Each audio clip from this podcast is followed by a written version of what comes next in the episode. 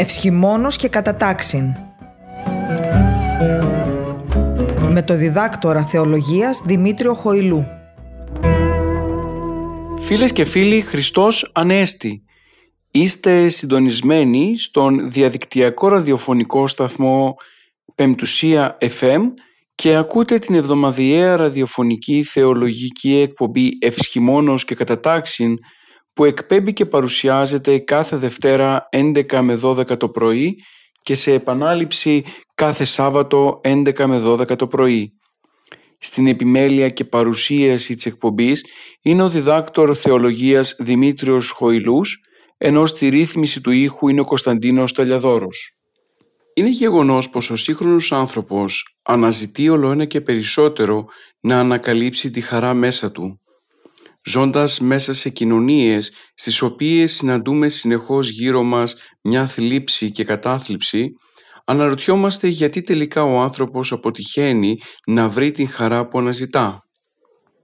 Αν ρίξουμε μια προσεκτική ματιά γύρω μας, θα δούμε πως όλα σκιάζονται από την φθορά και τον θάνατο.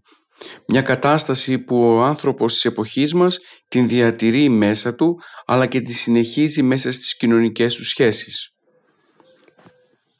Τα παιδιά μας στα σχολεία πολλές φορές παραπονιούνται πως δεν υπάρχει τίποτα που να τους μεταδώσει χαρά, πως κανείς δεν τους καταλαβαίνει, πως τη ζωή τους είναι γεμάτη από βάσανα, θλίψεις, απογοητεύσεις, κατάθλιψη. Το χειρότερο όλων είναι πως οι παραπάνω διαπιστώσεις είναι μια πραγματικότητα για τη σύγχρονη ζωή. Θα μπορούσαμε να πούμε πως ο άνθρωπος της εποχής μας έχει χάσει το νόημα της ζωής του. Έχει χάσει τον σκοπό για τον οποίο ζει. Δεν γνωρίζει γιατί θα πρέπει να πολεμήσει. Και αυτή η αδυναμία του στην κατανόηση του νοήματος της ζωής όλο ένα και περισσότερο διανοίγει και μεγαλώνει τα ψυχολογικά του κενά. Φυσικά, όσο και να προσπαθούμε να βρούμε λύση στο παραπάνω πρόβλημα, είναι αδύνατον αυτό να γίνει μακριά από το πρόσωπο του Χριστού. Ο άνθρωπος της εποχής μας έχει καταφέρει να βγάλει μέσα από την ζωή του αυτό το πρόσωπο του Κυρίου. Έχει καταφέρει να βγάλει μέσα από τις καρδιές των παιδιών την χαρά που μπορεί να δώσει το Ευαγγέλιο και τώρα πλέον θερίζει τους καρπούς της παραπάνω πρακτικής. Είναι πολύ οδυνηρό να βλέπεις παιδιά μικρά σε ηλικία να αγχώνονται, να λυπούνται, να μην έχουν πραγματική χαρά. Και βέβαια να μην γνωρίζουν και τον τρόπο που μπορούν να προσεγγίσουν αυτήν την όντως χαρά. Δημιουργήσαμε κοινωνίες στις οποίες οι άνθρωποι που ζουν δεν χαίρονται με τίποτα. Δεν, δεν ικανοποιούνται με τίποτα. Δεν μπορούν να χορτάσουν την ανάγκη τους για χαρά γιατί ακριβώς τα πάντα γύρω τους τους οδηγούν προς μία κατάθλιψη. Βέβαια το μεγαλύτερο πρόβλημα είναι το ότι ο άνθρωπος δεν γνωρίζει τι είναι η χαρά. Ίσως η αδυναμία του να προσδιορίσει την χαρά τον οδηγεί στο να την ψάχνει σε τόπους και μέρη που τελικά δεν υπάρχει. Για τη ζωή της Εκκλησίας όμως η χαρά είναι καρπός του Αγίου Πνεύματος. Ο δε καρπός του Πνεύματος, θα μας πει ο Απόστολος Παύλος, εστίν αγάπη, χαρά, ειρήνη, μακροθυμία, Χριστότης, αγαθοσύνη, πίστης, πραότης, εγκράτεια. Η Αγία μας Εκκλησία, μέσω του παραπάνου αποστολικού κειμένου, μας δίνει ακριβώς να καταλάβουμε πως τα χαρίσματα της αγάπης, της χαράς, της ειρήνης, της μακροθυμίας, της αγαθοσύνης, της πραότητας είναι χαρίσματα τα οποία τα παρέχει το Άγιο Πνεύμα σε όλους όσοι ζουν εμπνεύματι και αληθεία το Χριστό. Άρα για την Αγία μας Εκκλησία η χαρά δεν αποτελεί απλά ένα συνέστημα το οποίο ο άνθρωπος μπορεί και το αποκτά μέσα από εξωτερικούς παράγοντες. Η χαρά αποτελεί την βαθιά και ουσιαστική σχέση με το Άγιο Πνεύμα, με το τρίτο πρόσωπο της Αγίας Τριάδος. Γίνεται λοιπόν κατανοητό πως η χαρά είναι δώρο του Θεού προς τον άνθρωπο. Ο σύγχρονος άνθρωπος αδυνατεί να κατανοήσει αυτήν την αλήθεια. Την αμφισβητεί τις περισσότερες των περιπτώσεων ή και δυστυχώς πολλές φορές ακόμα και την αγνοεί. Αναζητά να βρει τις πηγές της χαράς στον πλούτο, στην δόξα και στις απολαύσεις. και δυστυχώς ματαιοπονεί γιατί τελικά η χαρά δεν βρίσκεται μέσα στα παραπάνω στοιχεία αλλά σε σημείο στο οποίο τελικά η σχέση αρχίζει και τελειώνει στο πρόσωπο του Χριστού. Ίσως πολλές φορές να ξεχνάμε πως τελικά η χαρά της ζωής βρίσκεται μέσα στα προβλήματα και στις δυσκολίες της ζωής. Ο ίδιος ο Χριστός πληροφόρησε τους μαθητές και την Εκκλησία πως εν το κόσμο θλίψεις έξετε. Είναι βεβαιωμένο το γεγονός ότι μέσα στη ζωή που ζούμε, μια ζωή φθοράς και θανάτου, θα συναντήσουμε πολλές δυσκολίες και πολλές θλίψεις. Παρόλο που ο Χριστός όμως διαβεβαιώνει τα μέλη της Εκκλησίας πως η ζωή θα είναι γεμάτη θλίψεις και όχι καλοπέραση, την ίδια στιγμή δίνει σε όλους εμάς και την ελπίδα. «Θαρσείτε, εγώ νενίκηκα τον κόσμο». Άρα λοιπόν η νίκη του ανθρώπου εναντίον του κόσμου της θλίψης, της φθοράς και του θανάτου περνά μέσα από τη νίκη της πίστεώς μας. Περνά μέσα από το πρόσωπο του Χριστού στο οποίο το πρόσωπο συναντάμε την πραγματική χαρά. Συνεπώς, ο άνθρωπος που πιστεύει στη θεϊκή πρόνοια κατανοεί πως η χαρά είναι το αποτέλεσμα του αγώνα εναντίον της φθοράς και του θανάτου. Ο αγωνιζόμενος άνθρωπος είναι αυτός που στοχεύει στην αιώνια χαρά.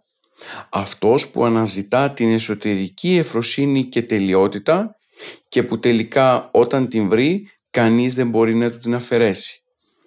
Η χαρά που αναζητά ο σύγχρονος άνθρωπος προέρχεται μέσα από τον πλούτο, την δόξα και τις απολαύσεις. Αυτή όμως η χαρά γρήγορα χάνεται γρήγορα φθήρεται και ο άνθρωπος επιστρέφει ξανά πίσω στην κατάσταση της λύπης. Ας μην λησμονούμε την αλήθεια πως πίσω από τα σύννεφα των δοκιμασιών υπάρχει πάντοτε ο ήλιος της θεϊκής αγάπης. Αυτός ο Θεός ο οποίος βρίσκει τρόπο ώστε και να μας βοηθήσει να μαθητεύσουμε στην πείρα της ζωής και να μας δώσει λύσεις στα προβλήματα που τώρα για εμάς φαίνονται άλυτα. Ο Απόστολος Παύλος στην προς Φιλιππισίους επιστολή προτείνει «Χαίρετε εν Κυρίω πάντοτε». Μας προτρέπει δηλαδή να χαιρόμαστε την εν Κυρίω χαρά, αυτή που είναι αναφέρετη και μόνιμη, αυτή η οποία είναι ανιδιοτελής, αυτή που δεν έχει σκοπό τις ειδονές του κόσμου τούτου, αλλά περνά στο πλαίσιο μιας γνήσιας κοινωνίας και επικοινωνίας του ανθρώπου με τον Θεό. Και με αυτήν τη χαρά που προέρχεται μέσα από τη σχέση με τον Θεό μπορεί να υπέλθει τελικά η ειρήνη στον κόσμο. Η προτροπή χαίρεται εν κυρίω πάντοτε. Αποτελεί μια βασική προϋπόθεση για την πνευματική ζωή του χριστιανού. Ο χριστιανός κατανοεί πως αυτή τη χαρά την οποία αναζητεί μπορεί να την βρει μόνο μέσα από το πρόσωπο του Κυρίου και ως δωρεά του Χριστού προς εμάς. Μέσα σε μια εποχή με τόση δυστυχία, με τόσους πολέμους, με τόσες δοκιμασίες και πειρασμούς, με πλεονασμό των καταθλίψεων, ο άνθρωπος αδυνατεί να μιλήσει πραγματικά για τη χαρά. Γιατί ακριβώς έχει ξεχάσει πως τελικά η χαρά αποτελεί δώρο και καρπός του Αγίου Πνεύματος και δεν κλονίζεται και δεν φθήρεται με κανέναν τρόπο όταν πιστεύουμε σε ενέργειες του Θεού που δεν πάβουν να παρέχονται από τον ίδιο κάτω από οποιαδήποτε συνθήκη.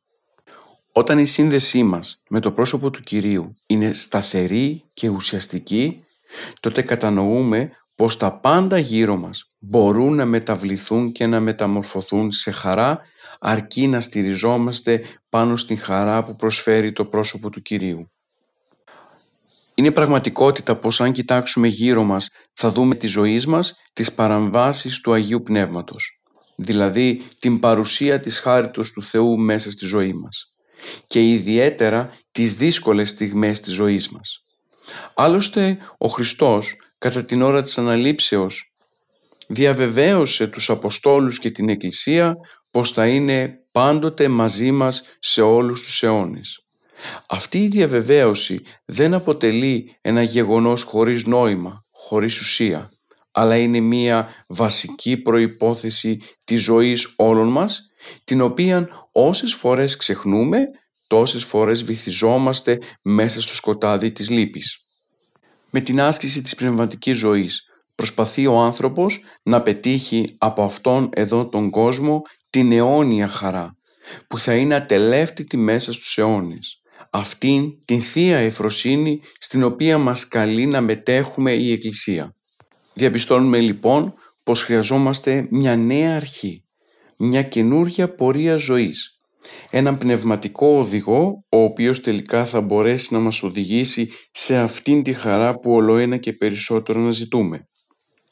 Αυτός ο οδηγός δεν είναι άλλος από το πρόσωπο του Χριστού που χρειάζεται να έρθει στη ζωή μας, να μας χαρίσει μετάνοια, να μας απαλλάξει από την αμαρτία, να αλλάξει τον τρόπο με τον οποίο σκεπτόμαστε και τελικά να μας αναγεννήσει πνευματικά.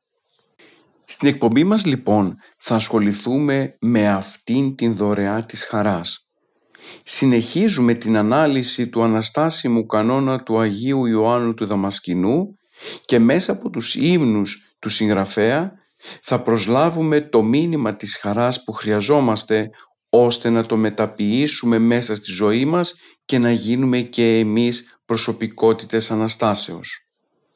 Είχαμε τονίσει στην προηγούμενη εκπομπή πως η Εκκλησία μας είναι Εκκλησία Αναστάσεως και πως αυτό το βίωμα έρχεται και γεμίζει τις πτυχές της ζωής μας σε σημείο ώστε ο χριστιανός που βιώνει πραγματικά την Ανάσταση του Κυρίου να μην θλίβεται ή καλύτερα να μην απελπίζεται από τίποτα μιας και έσχαρτος, έσχατος εχθρός καταργείται θάνατος σύμφωνα με τον Απόστολο Παύλο. Αφού λοιπόν ο θάνατος, ο τελευταίος εχθρός μας καταργήθηκε από τον Χριστό τότε δεν υπάρχει τίποτα μέσα στη ζωή μας το οποίο να μας φέρει σε σημείο απελπισίας και να στερήσει από εμάς την όντως χαρά. Ας ακούσουμε λοιπόν τα τροπάρια της τέταρτης οδής του Αναστάσιμου κανόνα του Πάσχα. Ο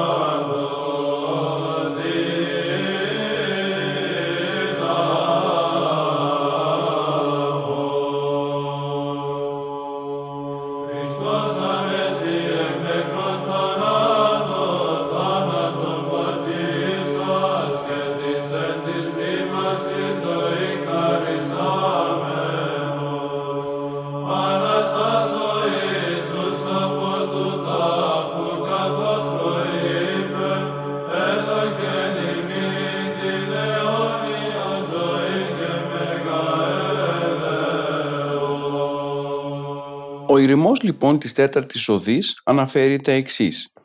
Επί της Θείας Φυλακής ο Θεηγόρος Σαβακούμ στήτο με θυμό και δεικνύει το φαεσφόρον άγγελων διαπρεσίως λέγοντα «Σήμερον σωτηρία το κόσμο ότι ανέστη Χριστός ως παντοδύναμος».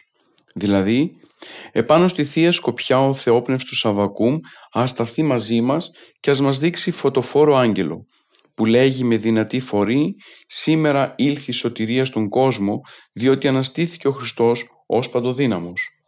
Η τέταρτη λοιπόν οδή είναι αφιερωμένη εξ ολοκλήρους στον προφήτη Αβακούμ και κυρίως στο μέρος που βρίσκεται ο Αβακούμ και αυτό που βλέπει εκεί.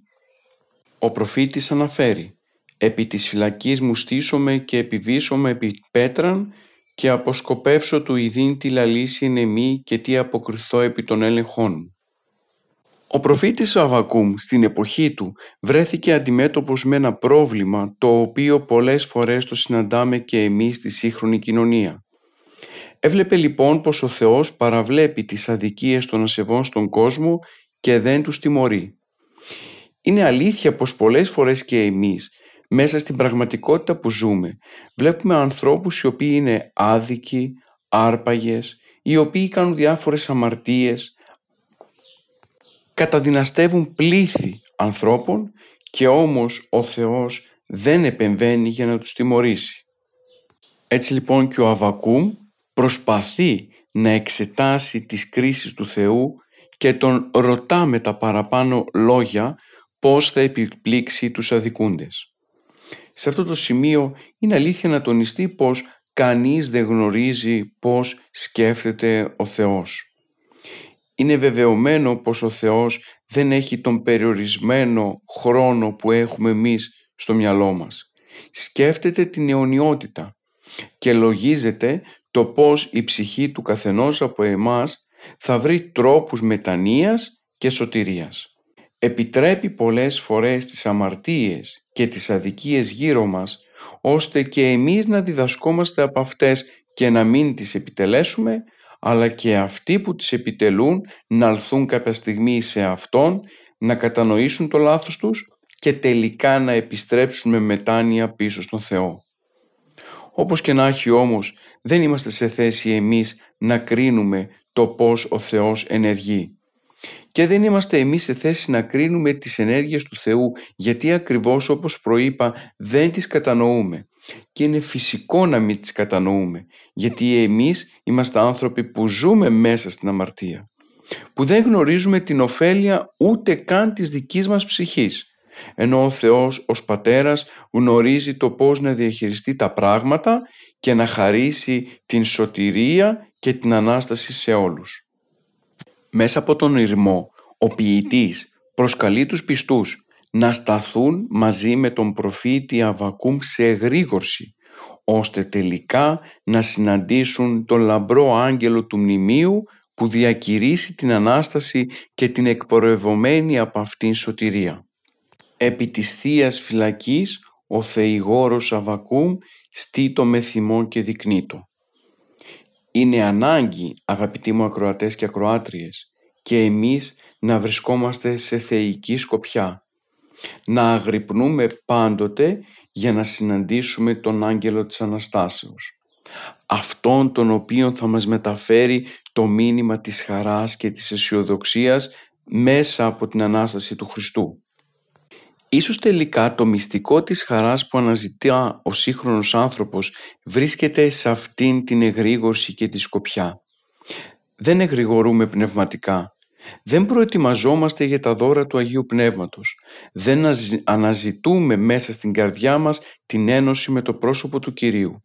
Και όσο χάνουμε αυτήν την επαφή με τον Κύριο, όσο απομακρυνόμαστε ελεύθερα φυσικά από το πρόσωπο της χαράς που είναι ο Χριστός, τόσο η ζωή μας γεμίζει με φθορά και θάνατο. Ο σύγχρονος άνθρωπος έχει παραθεωρήσει αυτήν την αλήθεια έχει καταφέρει να βγάλει και να απεμπολίσει μέσα από τη ζωή του την παρουσία του Χριστού. Φυσικά ενώ αυτό το κάνει ελεύθερα, την ίδια στιγμή παραπονιέται για τους καρπούς αυτής του της πράξης. Εδώ ο Ιερός Δαμασκηνός μέσα από τον ήρμό της τέταρτης οδής μας επαναφέρει στην πραγματικότητα. Εάν θες να συναντήσεις φαεσφόρον άγγελο, θα πρέπει να σταθείς επί της Θείας Φυλακής. Να είσαι δηλαδή σε κατάσταση πνευματικής εγρήγορσης. Να μην αδιαφορείς για τα πνευματικά. Να μην αδιαφορείς για τα ουράνια. Να ταΐζεις την ψυχή σου με αυτήν την πνευματική τροφή που χρειάζεται ώστε και αυτή ως πνευματική γεννήτρια να αναπαράξει ελπίδα, χαρά και ευγνωμοσύνη. Το πρώτο κομμάτι του ήρμου προέρχεται αυτούσιο μέσα από την αρχή του λόγου του Αγίου Γρηγορίου του Θεολόγου για το Πάσχα. Ο Άγιος Γρηγόριος ο Θεολόγος, έχοντας κατά νου τα λόγια του προφήτη Αβακούμ, τα προσαρμόζει στη δική του ομιλία και τα χρησιμοποιεί για να υπομνηματίσει την Ανάσταση. Αυτά τα λόγια του Γρηγορίου του Θεολόγου και του προφήτη Αβακούμ χρησιμοποιεί και ο Δαμασκηνός για να συνθέσει τον ήρμό του.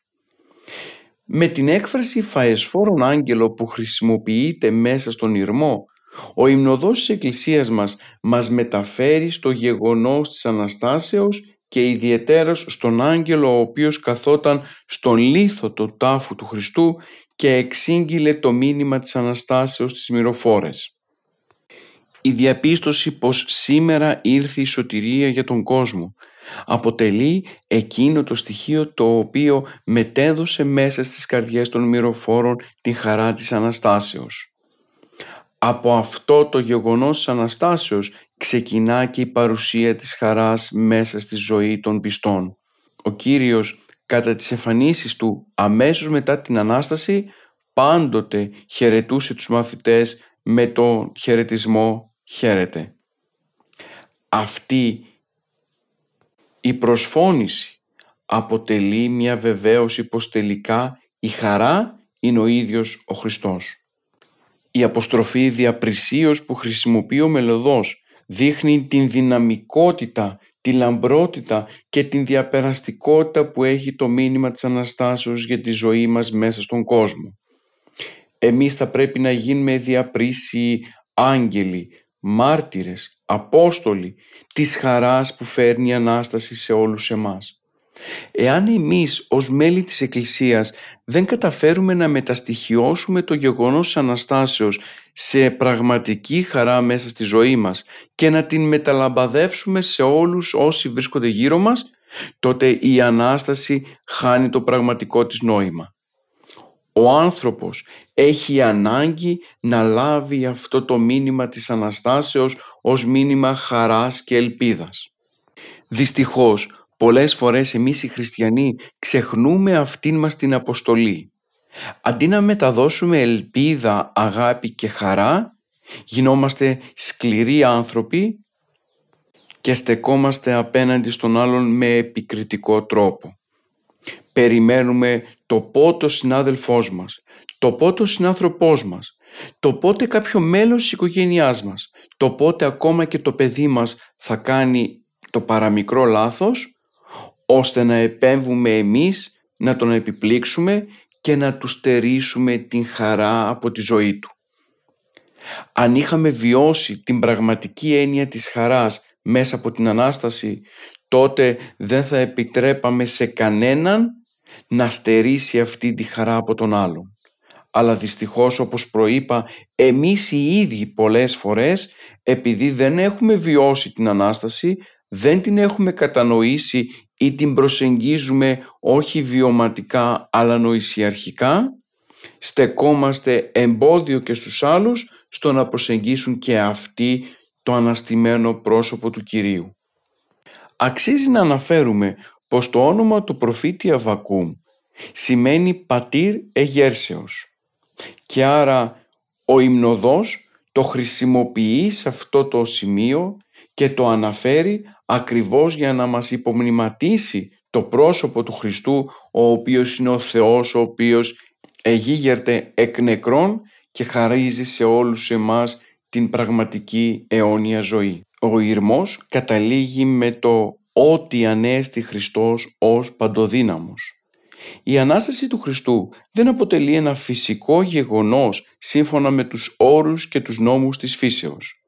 Είναι έργο της παντοδυναμίας του Θεού. Ο Χριστός ανίσταται, εγίγερται, επειδή ακριβώς ο ίδιος ως Θεός χαρίζει αυτή τη δυνατότητα σε όλους εμάς. Τόσο η Σταύρωση όσο και η Ανάσταση είναι αποτέλεσμα της αγάπης του Κυρίου για τον άνθρωπο. Σταυρώνεται εκούσια για να μας σώσει από την αμαρτία, πεθαίνει και εγίγερται εκούσια και δυναμικά για να καταλύσει για εμάς τον θάνατο. Αυτό που ο άνθρωπος δεν θα μπορούσε ποτέ να κάνει, να καταργήσει δηλαδή τον θάνατο, έρχεται ο Χριστός και το κάνει ακριβώς για όλους εμάς.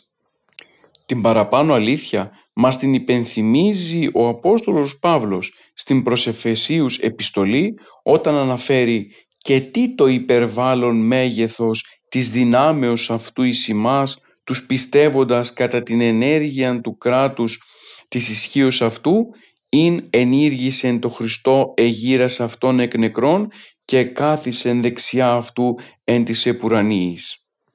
Πέραν της θεολογικής ερμηνείας την οποία κάνουμε μέχρι και τώρα, αξίζει να δούμε και όλα εκείνα τα ιστορικά στοιχεία τα οποία συνδέονται άμεσα με τον ηρμό της τέταρτης οδής. Η αποστροφή του ηρμού Θεία Φυλακή έχει μια έντονη αρχαιολογική σημασία.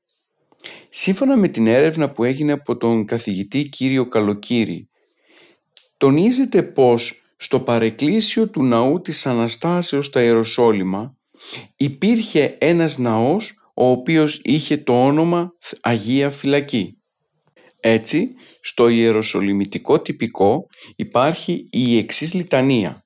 Τη Μεγάλη Πέμπτη, ο Πατριάρχης έπαιρνε τμήμα του Τιμίου Σταυρού από κάποιο παρεκκλήσιο και το οδηγούσε προς το παρεκκλήσιο της Αγίας Φυλακής που αναφέραμε παρακάτω, όπου και τελούνταν η ακολουθία της λυτής. Ιστορικά μάλιστα, οι μοναχοί της Μονής του Αγίου Σάβα έψελαν κατά εκείνη την περίοδο από κάποιο υψηλό σημείο κοντά στο συγκεκριμένο παρεκκλήσιο της Αγίας Φυλακής.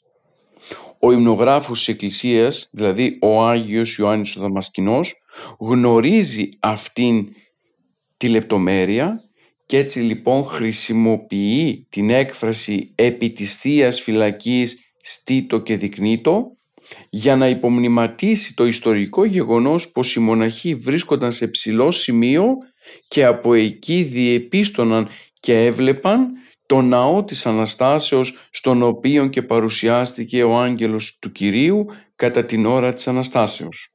Διαπιστώνουμε λοιπόν πως ο υμνογράφος της Εκκλησίας μας συνδέει την τυπική πράξη της Εκκλησίας των Ιεροσολύμων με τις προσωπικές του εμπειρίες το πρόσωπο του προφήτη Αβακού και τη θεολογία της Εκκλησίας μας. Έχουμε πει και άλλοτε πως είναι σπουδαίο να γνωρίσουμε τα ιστορικά στοιχεία γύρω από τα οποία συνδέονται οι ύμνοι της Εκκλησίας μας, ακόμα και τα μυστήρια και ακολουθίες, γιατί αυτό μας εντάσσει οργανικά μέσα στον τρόπο και τον τόπο που αυτά τα μυστήρια ακολουθίες και ύμνοι γράφησαν, ώστε να έχουμε και εμείς μια εποπτικότητα του σημείου στο οποίο ξεκίνησε όλη αυτή η παράδοση της Εκκλησίας μας. Ας περάσουμε λοιπόν τώρα στο δεύτερο τροπάριο της τέταρτης οδής. Άρσεν μεν ως διανοίξαν την παρθενεύουσαν ειδήν πέφινε Χριστός. Ως βρωτός δε αμνός προσιγορεύεται άμωμος δε ως άγευστος κυλίδος το ημέτερον Πάσχα και ως Θεός αληθής τέλειος λέλεκτε. Και σε μετάφραση Άρσεν που διαπέρασε την παρθενική μήτρα παρουσιάστηκε ο Χριστός επειδή προσφέρεται για βρώση. Αμνός αποκαλείται, αλλά και άμεμπτο είναι το δικό μας πασχαλινό πρόβατο επειδή δεν δοκίμασε κανένα ψεγάδι αμαρτίας αφού και Θεός αληθινός είναι, τέλειος έχει ονομαστεί. Η πασχάλια περίοδος την οποία διανύουμε μας υπενθυμίζει κάθε τόσο το γεγονός της εορτής του Πάσχα. Έχουμε πει και σε προηγούμενη εκπομπή μας πως η Ορθόδοξη Χριστιανική του Πάσχα έχει ως υποβαθρό της την αντίστοιχη εβραϊκή εορτή. Το Πάσχα στους Εβραίους αποτελούσε την ανάμνηση του περάσματος από την Αίγυπτο στη γη Χαναάν. Αυτή η σωτηρία των Εβραίων έγινε με το αίμα του ενιάυσιου αμνού με το οποίο και μετά από προτροπή του Θεού βάφηκαν οι παραστάδες των σπιτιών ώστε ο άγγελος που θα περνούσε την ημέρα λίγο πριν την έξοδο και θα σκότωνε τα πρωτότοκα παιδιά των Αιγυπτίων να μην περνούσε από τους Εβραίους. Συνεπώς, η παρομοίωση του Χριστού με τον αμνό ο οποίος θυσιαζόταν για το πασχάλιο εβραϊκό γεύμα είναι πάρα πολύ συχνή στους πατέρες και ειδικά σε ομιλίες τις οποίες στυλιτεύουν τις κακοδοξίες των Ιουδαίων. Ο Χριστός είναι αυτός ο οποίος θυσιάζεται για τις αμαρτίες όλων μας ως τέλειος, άμομος, ακυλίδωτος αμνός ενός έτους καθώς η θυσία του αμνού αποτελεί προτύπωση της σταυρικής θυσίας του Ιησού. Διαπιστώνουμε για ακόμα μία φορά πως τα σύμβολα του Ιουδαϊκού Πάσχα εξηγούνται και εκπληρώνονται όλα στο πρόσωπο του Χριστού. Έχει μεγάλη σημασία η εκούσια θυσία του Χριστού για την σωτηρία όλων ημών. Ο υμνογράφος θα τονίσει πως εκ του τάφου ωραίος δικαιοσύνης σημείν έλαμψεν ήλιος. Ο Χριστός είναι ο ήλιος της δικαιοσύνης που εγίγερται και βγαίνει μέσα από τον τάφο φωτίζοντας τις ζωές όλων ημών. Το σημείο αυτό μας γεμίζει ιδιαίτερα με ελπίδα μέσα από την παρουσία του ηλίου της δικαιοσύνης που είναι ο Κύριος. Ζούμε μια καθημερινότητα τελείως αρνητική, αγχώδη, φορτωμένη με προβλήματα οικογενειακά, εργασιακά, υγείας και με διάφορες δυσάρεστες καταστάσεις. Είναι αλήθεια πως έχουμε πάυσει να ακούμε και να βλέπουμε ευχάριστες ειδήσεις γύρω μας. Και αυτό το οποίο κυριαρχεί παντού είναι το κακό, το έγκλημα και η διαφθορά.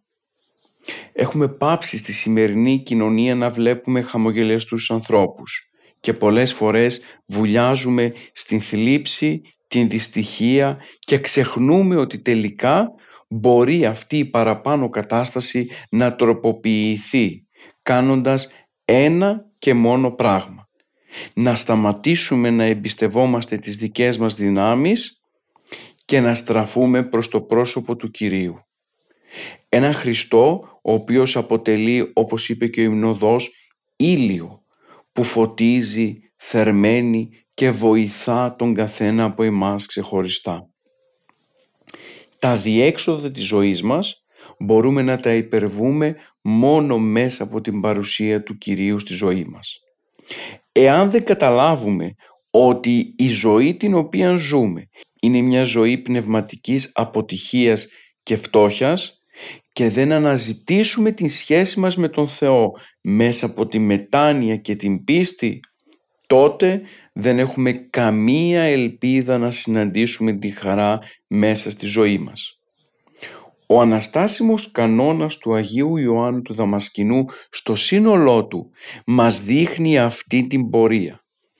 Ήδη στην οδή που βρισκόμαστε, στην τέταρτη οδή, είδαμε ότι ξεκινήσαμε με την προτροπή επί της Θείας Φυλακής με την οποία προτροπή αντιλαμβανόμαστε την ανάγκη της πνευματικής αγωνίας και του πνευματικού αγώνα για την προσέγγιση του προσώπου του Κυρίου. Ο Απόστολος Πέτρος στην πρώτη καθολική του επιστολή θα μας αναφέρει τα εξής Ευλογητός ο Θεός και Πατήρ του Κυρίου ημών Ιησού Χριστού, ο κατά το πολύ αυτού έλεος αναγεννήσας ημάς εις ελπίδαν ζώσαν δι' Αναστάσεως Ιησού Χριστού εκ νεκρών. Οφείλουμε να ευχαριστούμε και να ευλογούμε τον Θεό που μας προσφέρει τη ζωντανή ελπίδα μέσα από την Ανάστασή Του. Αυτό το γεγονός της Αναστάσεως που αποτελεί την μοναδική δυνατότητα να ανταλλάξουμε την θλίψη και την δυστυχία μας με μια ζωή χαρούμενη, όμορφη και ευτυχισμένη. Βέβαια ο Θεός δεν επικαλείται μια ζωή χαρούμενη με την έννοια του ηλιστικού τρόπου που το έχουμε εμείς στο μυαλό μας. αλλά μια ζωή χαρούμενη με την πνευματική έννοια η οποία είναι και πάντοτε αιώνια. Όσο πιο κοντά ζούμε στον Χριστό και την Εκκλησία, τόσο αλλάζει ο τρόπος που προσεγγίζουμε τους άλλους και άρα μπορεί και η ίδια μας η ζωή να αλλάξει, να γίνει πιο φωτεινή, να γίνει πιο αισιόδοξη. Και μέσα από αυτήν την αλλαγή να καταφέρουμε να δείξουμε αγάπη και υπομονή στις δυσκολίες της ζωής μας αλλά και στους δύσκολους ανθρώπους που βρίσκονται γύρω μας. Πρέπει να ενδιαφερόμαστε για τον άλλον και να συμπαρεστάμεθα στο πρόβλημα του άλλου. Και μέσα από αυτό το ενδιαφέρον και τη συμπαράσταση θα μπορέσουμε τελικά να προσεγγίσουμε ουσιαστικά το πρόσωπο του άλλου και να το οδηγήσουμε στην πραγματική ζωή που έρχεται μέσα από την Ανάσταση. Τα τροπάρια της Εκκλησίας μας βοηθούν να κατανοήσουμε αυτή την αλήθεια. Μας αναδεικνύουν το πρόσωπο του Χριστού μέσα από το οποίο προήλθε η λύτρωση. Αυτού του Χριστού ο οποίος θυσιάζεται για εμάς και ως Θεός αληθινός βγαίνει μέσα από τον τάφο και προσφέρει σε εμάς τον στέφανο της νίκης εναντίον του θανάτου. Αξίζει λοιπόν να κάνουμε το πρώτο βήμα. Να πιστέψουμε στον Αναστημένο Χριστό και να ζήσουμε την εμπειρία της Αναστάσεως μέσα από την πνευματική αλλαγή. Αυτήν την πνευματική αλλαγή που τελικά μόνο ο Χριστός μπορεί να μας χαρίσει. Ας μην λησμονούμε πως η μετάνοια δεν αποτελεί κατόρθωμα δικό μας, αλλά είναι δώρο το οποίο έρχεται από τον Χριστό. Καθ' όλη τη διάρκεια του τριωδίου ψέλναμε της μετανοίας άνοιξόν πύλας ζωοδότα.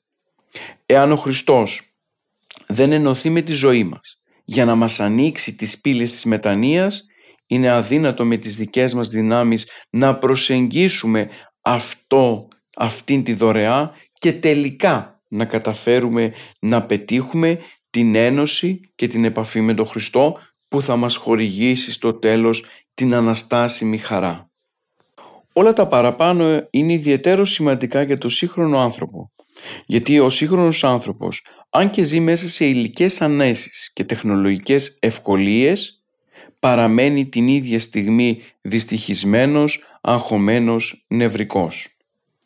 Χάσαμε την ευκαιρία να ζήσουμε μια καλύτερη ζωή και χάσαμε αυτή την ευκαιρία από την ώρα κατά την οποία πήραμε την προσοχή μας από τον αναστημένο Χριστό και τη στρέψαμε προς τα υλικά αγαθά. Πιστέψαμε ότι εάν θεοποιήσουμε τον πλούτο και τα υλικά αγαθά και την άνεση μέσα στη ζωή μας, θα μπορέσουμε να βρούμε την ευτυχία και την γαλήνη που αναζητούμε μέσα στην ψυχή. Αντιθέτως, όσο περισσότερο πλουτίζουμε από υλικά αγαθά, τόσο βυθιζόμαστε στην αγωνία και την δυστυχία. Ο άνθρωπος προσπαθεί να προσεγγίσει τον πλούτο, να τον αποκτήσει και μετά αγωνιά να μην τον χάσει. Το κλειδί λοιπόν της ευτυχίας είναι εσωτερικό. Ο άνθρωπος για να αποκτήσει την ευτυχία και τη χαρά θα πρέπει να αποκτήσει την εσωτερική του ηρεμία πρέπει να απαλλαγεί αρχικά από όλα εκείνα τα οποία τον βαραίνουν, τα πάθη, τις αμαρτίες, τις εξαρτήσεις. Μια γαλινημένη ψυχή, απαλλαγμένη από ψυχικά και πνευματικά βάρη, είναι αυτή που τελικά θα μπορέσει να βρει την πορεία της προς τον Χριστό. Η προτροπή του Κυρίου είναι ξεκάθαρη. Δεύτε πάντες προς με οικοποιώντες και πεφορτισμένοι καγώ αναπαύσω ημάς μας δηλώνει ο Χριστός πως αν θες να ηρεμήσεις, αν θες να ξεκουραστείς, αν θες να διώξεις από πάνω σου τα βάρη τα οποία σε βαραίνουν, πρέπει να προσεγγίσεις το πρόσωπο του Κυρίου.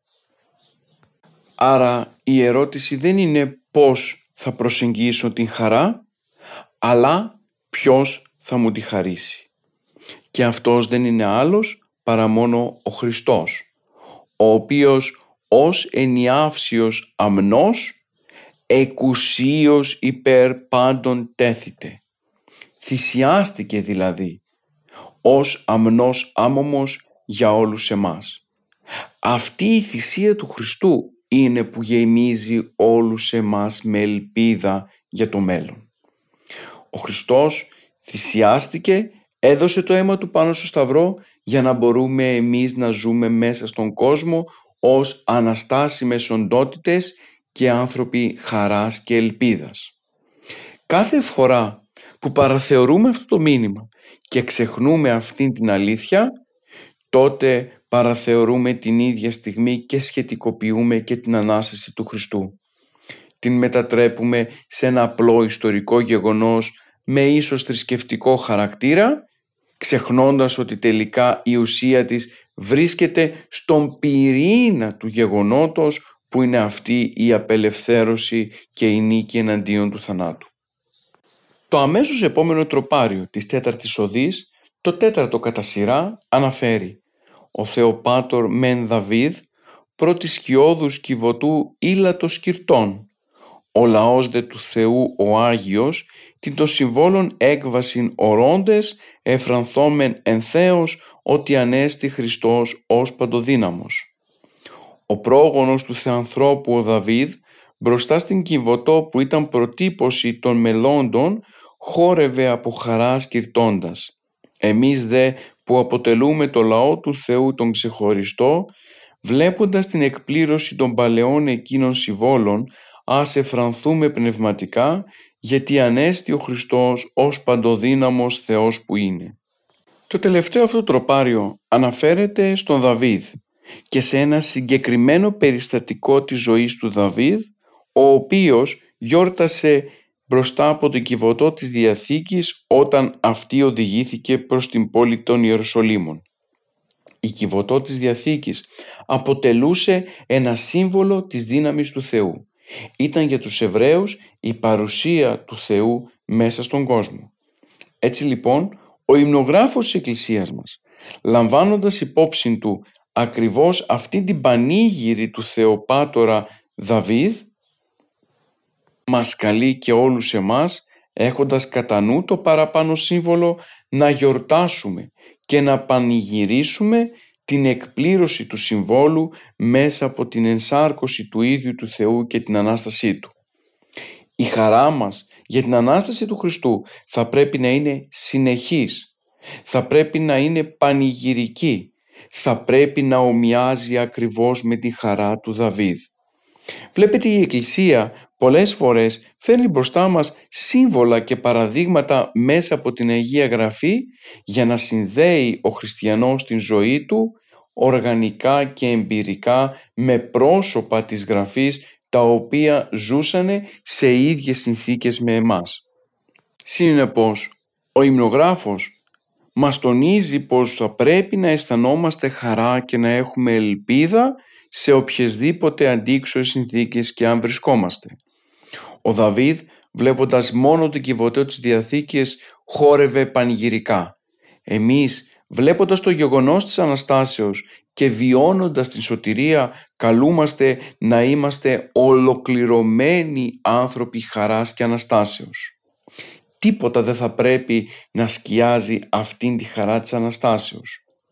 Ο Απόστολος Παύλος μέσα στην φυλακή έγραφε προς τους Φιλιππισίους να χαίρονται πάντοτε υπό οποιασδήποτε συνθήκες και ότι ο ίδιος είναι χαρούμενος εάν και ήταν σιδηροδέσμιος για την αγάπη του Χριστού. Ο σοφός Σολομών στις παροιμίες του αναφέρει «Η καρδιά που χαίρεται ομορφαίνει το πρόσωπο, η λυπημένη όμως καρδιά καταθλίβει το πνεύμα». Πρέπει λοιπόν να αντλήσουμε χαρά μέσα από το πρόσωπο του Χριστού που είναι η πηγή της χαράς. Ο τάφος του Κυρίου είναι τάφος ζωηφόρος, τάφος Αναστάσεως, τάφος χαράς. Στηριζόμενοι σε αυτό το γεγονός και βλέποντας και βιώνοντας αυτό το γεγονός Αναστάσεως μπορούμε τελικά να φτιάξουμε μια ζωή γύρω από την οποία θα κινείται η χαρά της Αναστάσεως ως εμπειρικό βιωματικό γεγονός.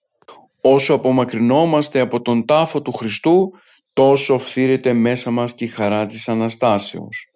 Ανάθεσε στον Κύριον την οδό σου, θα μας πει ο ψαλμοδός, έλπιζε σε Αυτόν βρες ανάπαυση στον Κύριο. Η λύση στα προβλήματα της ζωής είναι απλή και βρίσκεται στο πρόσωπο του Κυρίου. Ζώντας κοντά στον Χριστό, συμμετέχοντας στη μυστηριακή και λετρευτική ζωή της Εκκλησίας, μελετώντας το Λόγο του Θεού, μπορούμε τελικά να ανακαλύψουμε και να μας αποκαλυφθεί η όντως χαρά και γαλήνη. Η ταραγμένη ψυχή μας θα μπορέσει να θεραπευθεί από την ασθένεια της φθοράς και της λύπης, να αναπαυθεί και να ειρηνεύσει. Και τότε τελικά θα μπορέσουμε να αντιμετωπίσουμε τα πράγματα με ηρεμία και χαμόγελο, έστω και αν έχουμε προβλήματα και στεναχώριες. Ο Χριστός είναι εκείνος ο Θεός ο οποίος θυσιάζεται για μας για να σώσει εμάς. Είναι ο άρχοντας της ειρήνης και μας προσφέρει την δική του ειρήνη, την πραγματική ειρήνη. Όχι την απατηλή και εφήμερη που υπόσχεται ο κόσμος. Ένας κόσμος που βλέπετε πως τον τελευταίο καιρό δεν διστάζει να επιτεθεί ακόμα και σε ομόδοξο αδελφό του. Βλέπουμε δηλαδή έναν πόλεμο Ορθοδόξων εναντίον Ορθοδόξων. Κάτι το οποίο ήταν αδιανόητο τα προηγούμενα χρόνια για τη ζωή της Εκκλησίας. Κι όμως τώρα ακριβώς για να μας διδάξει ο Θεός ότι εάν στηρίζεσαι στην ειρήνη την δική σου αυτή εύκολα φθήρεται, μας αφήνει να απολάβουμε και να απολαύσουμε τα ξυλοκέρατα της αμαρτίας μας μέσα από την κατάσταση που συναντάμε στην Ουκρανία με τον πόλεμο των δύο κρατών. «Ειρήνη αφήνω σε εσάς», θα μας πει ο Χριστός στο κατά Ιωάννη Ευαγγέλιο, «την δική μου ειρήνη σας δίνω». Ο Χριστός μας περιμένει όλους και μας δέχεται όλους. Είτε είμαστε φορτωμένοι, κουρασμένοι, απογοητευμένοι, αμαρτωλοί, θέλει να μας αλλάξει αυτή τη διάθεση και να μας μεταμορφώσει σε ψυχές χαράς. Κανέναν δεν διώχνει ο Κύριος. Όποιος αναζητά τον Χριστό θα βρει τον τρόπο με τον οποίο τελικά η ψυχή του θα κερδίσει τη χαρά. Τον ερχόμενον πρόσμε ουκ εκβάλλω έξω. Το μόνο το οποίο μας κρατά απομακρυσμένους από το πρόσωπο του Κυρίου και άρα από την πραγματική χαρά είναι ο εγωισμός, η σκληροκαρδία, η αδιαφορία για τον πλησίον, η κακία και οι αμαρτίες μας.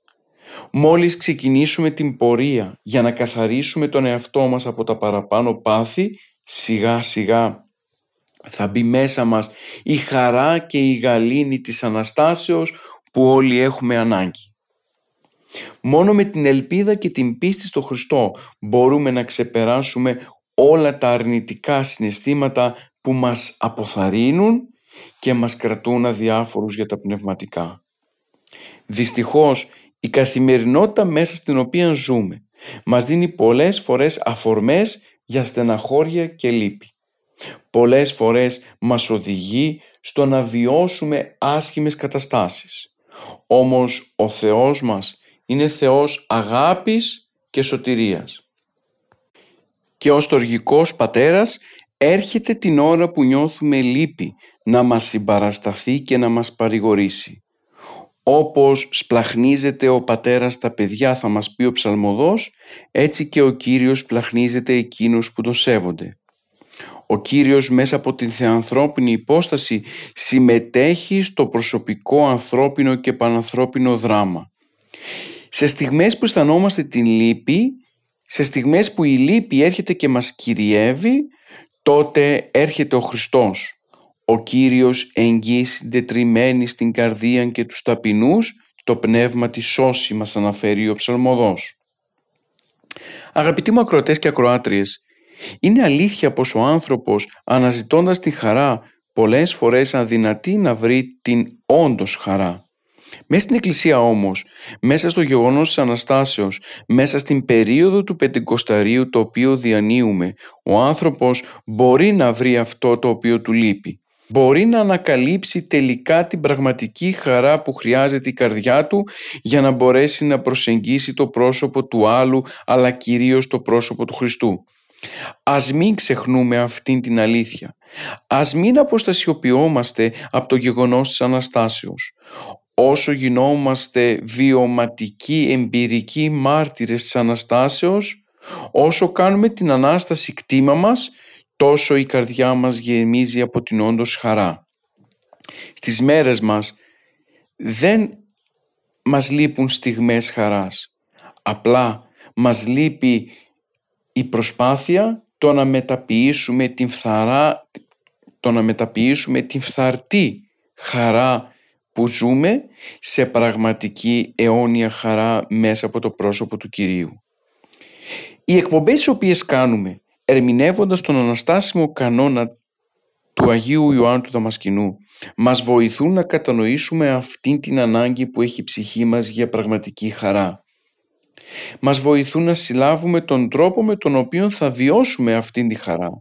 Και ο τρόπος αυτός δεν είναι μακριά από το πρόσωπο του Χριστού. Όσο βιώνουμε μέσα από την πνευματική ζωή την αλήθεια της παρουσίας του Χριστού στο σήμερα, τόσο καταφέρουμε τελικά να δούμε το πώς ο άνθρωπος θα προσεγγίσει τη χαρά και θα διώξει από μέσα του την θλίψη η οποία τον κρατά δεσμευμένο στα σκοτάδια της υπάρξεώς του. Ο Άδης, στον οποίον επικρατούσε το σκοτάδι και η θλίψη, καταργήθηκε, νεκρώθηκε, πατήθηκε με τον θάνατο του Χριστού. Ας μην του δίνουμε εμείς ζωή με την προσωπική αμαρτία. Ας τον διατηρήσουμε νεκρωμένο, θανατωμένο, με την επαφή και σχέση μας με τον Χριστό διαμέσου των μυστηρίων της Εκκλησίας. Και όσο βιώνουμε πραγματικά τη μυστηριακή ζωή της Εκκλησίας μας, τόσο θα διαπιστώνουμε το γεγονός ότι ο Χριστός μπορεί να μας σώσει από τα σκοτάδια της θλίψης και της κατάθλιψής μας. Ας μη στερούμε από τον εαυτό μας αυτή τη χαρά που βρίσκεται μέσα στο πρόσωπο του Κυρίου. Φίλες και φίλοι, η ραδιοφωνική μας εκπομπή έφτασε στο τέλος της. Ανανεώνουμε το ραδιοφωνικό μας ραντεβού την επόμενη Δευτέρα 11 με 12. Θέμα της εκπομπής μας θα είναι η συνέχεια της ερμηνείας του αναστάσιμου κανόνα του Αγίου Ιωάννου του Δαμασκηνού εντοπίζοντας, βλέποντας και ερμηνεύοντας τα μηνύματα τα οποία προέρχονται μέσα από αυτήν και τα οποία είναι ιδιαίτερο σημαντικά τόσο για τη ζωή μας όσο και για την πνευματική μας πορεία μέσα στην Εκκλησία. Μέχρι τότε να είστε καλά, Χαίρεται, πάντοτε εν Κυρίω Χριστός Ανέστη.